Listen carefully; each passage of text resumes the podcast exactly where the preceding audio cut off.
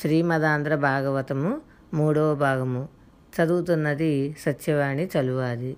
భాగవత ప్రవచనము ఎవరి కొరకు చేయబడినది? భాగవతమును అందరూ వినలేరు అని శాస్త్రం చెప్తోంది. భాగవతమును శ్రవణం చేయడం అనేది కొన్ని కోట్ల కోట్ల జన్మల తరువాత మాత్రమే జరుగుతుంది. వ్యాసుడు మిగిలిన అన్ని పురాణములను రచించినట్లుగా భాగవత పురాణంను రచించలేదు. అప్పటికి ఆయన పదిహేడు పురాణములను రచన చేశారు. అన్నీ రచించిన తరువాత ఒకసారి సరస్వతీ నదీ తీరంలో తన ఆశ్రమమునకు దగ్గరలో కూర్చొని ఉన్నారు.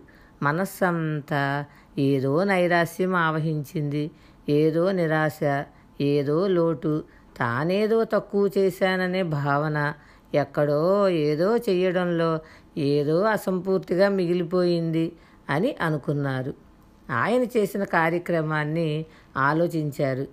వేదరాశినంతటినీ విభాగం చేశాను. పదిహేడు పురాణములను రచించాను. బ్రహ్మసూత్రములను రచించాను.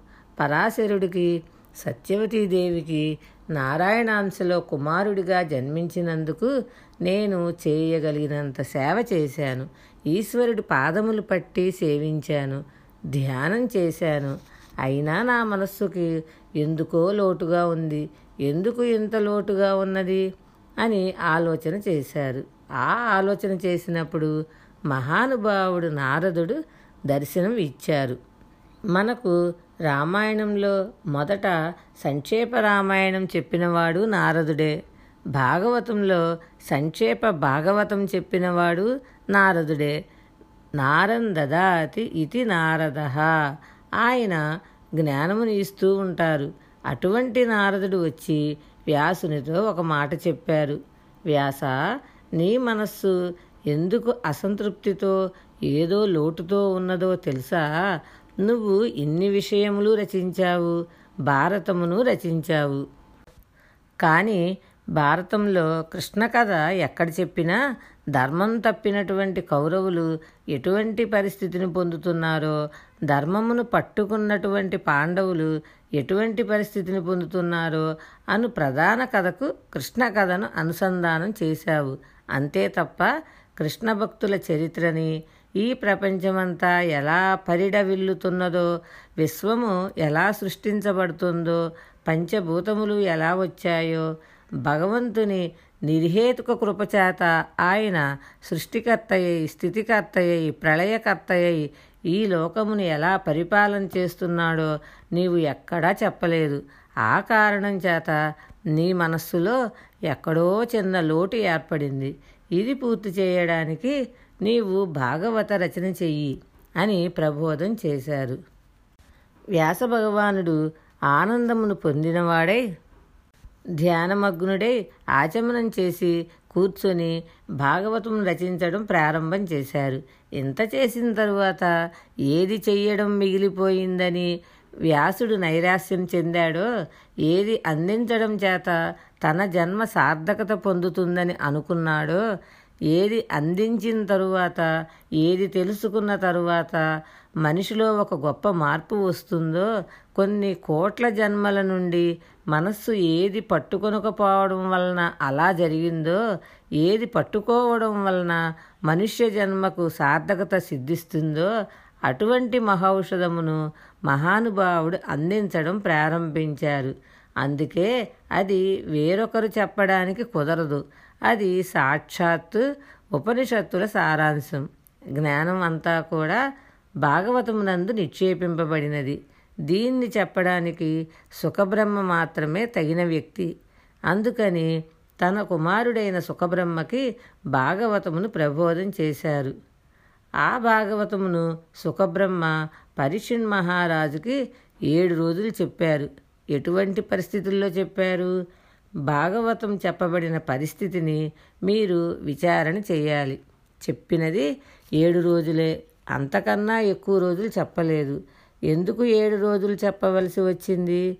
భాగవతమును సప్తాహంగా చెప్పుకోవడం వెనుక ఒక రహస్యం ఉంది.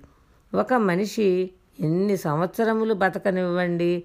డెబ్బది సంవత్సరములు కానీ తొంభది సంవత్సరములు కానీ లేక శతమానం భవతి శతాయు పురుష శతేంద్రియ ఆయుషేవేంద్రియే ప్రతిష్టతి నూరు సంవత్సరములు పూర్ణంగా బతకనివ్వండి. కానీ ఎన్ని రోజులు బ్రతికాడు అని పరిశీలిస్తే ఏడు రోజులే బ్రతికినట్లు అని మనం తెలుసుకోవాలి. ఎందుచేత?